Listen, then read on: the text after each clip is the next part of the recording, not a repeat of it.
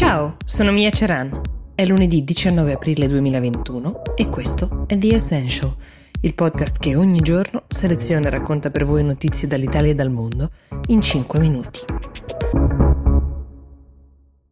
Che Alexei Navalny sia in prigione lo sapete, eh, che le sue condizioni di salute già al suo ingresso fossero precarie anche, ne avevamo parlato proprio in questo podcast. C'entra anche l'avvelenamento da Novichok, quello che ha subito l'estate scorsa, per il quale è stato lungamente ricoverato in Germania prima di essere di nuovo riportato in prigione in Russia. Qualche settimana fa ha iniziato lui stesso un durissimo sciopero della fame per richiedere un medico di sua fiducia, non quello della struttura penitenziaria in cui si trova, che potesse valutare le sue condizioni effettive di salute e fornirgli anche delle cure adeguate.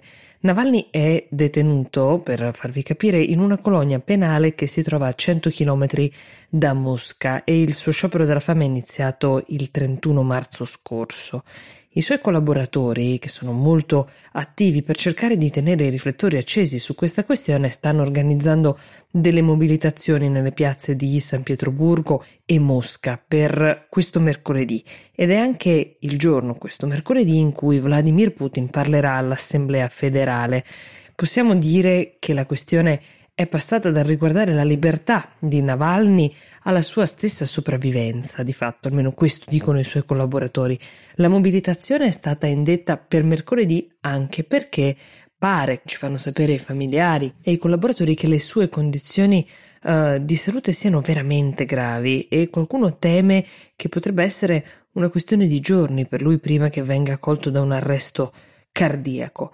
Le manifestazioni dovrebbero attrarre l'attenzione delle potenze mondiali per generare qualche effetto, Europa e Stati Uniti in testa, che per ora si sono mobilitati però parzialmente. Il presidente americano Biden ha detto che quanto sta accadendo è ingiusto e inappropriato, mentre l'Europa si occuperà proprio oggi di questa vicenda, cercando di capire come si possa ottenere un rilascio immediato dell'uomo. La sua in teoria è una condanna per due anni e mezzo di carcere. L'accusa, forse ve lo ricordate, è di appropriazione in debito, una vecchia accusa che Navalny definisce politicamente motivata. Da parte sua la Russia fa sapere soltanto che a loro avviso le condizioni di Navalny non sono poi così gravi e che questo sarebbe solo l'ennesimo escamotage di un abile comunicatore disposto a tutto pur di tenere l'attenzione su di sé. L'ambasciatore della Russia nel Regno Unito, si chiama Andrei Kevin, ha fatto sapere che la Russia non permetterà che Navalny muoia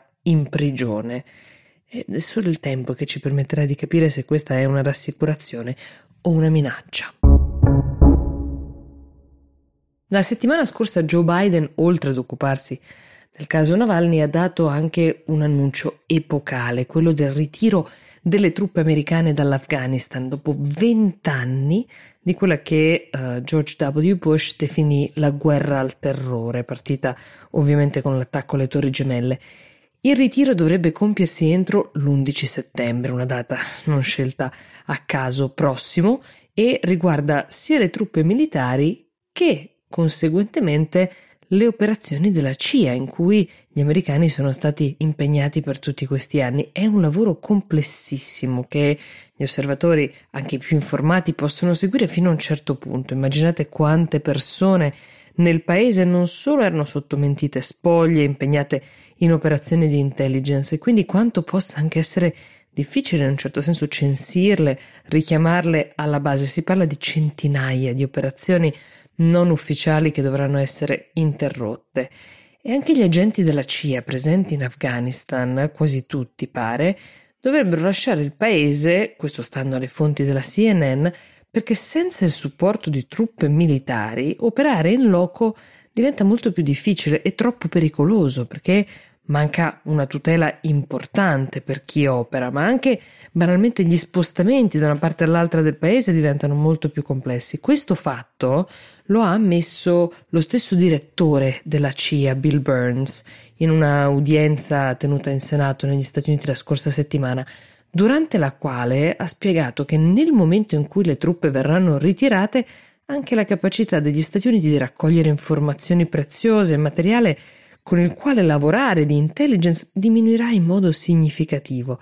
Tra le varie missioni della CIA in Afghanistan, forse una delle più importanti è quella di vigilare su Al-Qaeda, sulla sua capacità di ristrutturarsi, di risorgere e tornare magari a costituire una minaccia per gli Stati Uniti e l'Occidente. È quello che l'America attende ancora di sapere dal suo presidente, da Biden, è come egli intenda rimpiazzare questa forma di raccolta informazioni e eh, l'antiterrorismo in generale. Io vi auguro un buon inizio di settimana e vi do appuntamento domani con The Essential.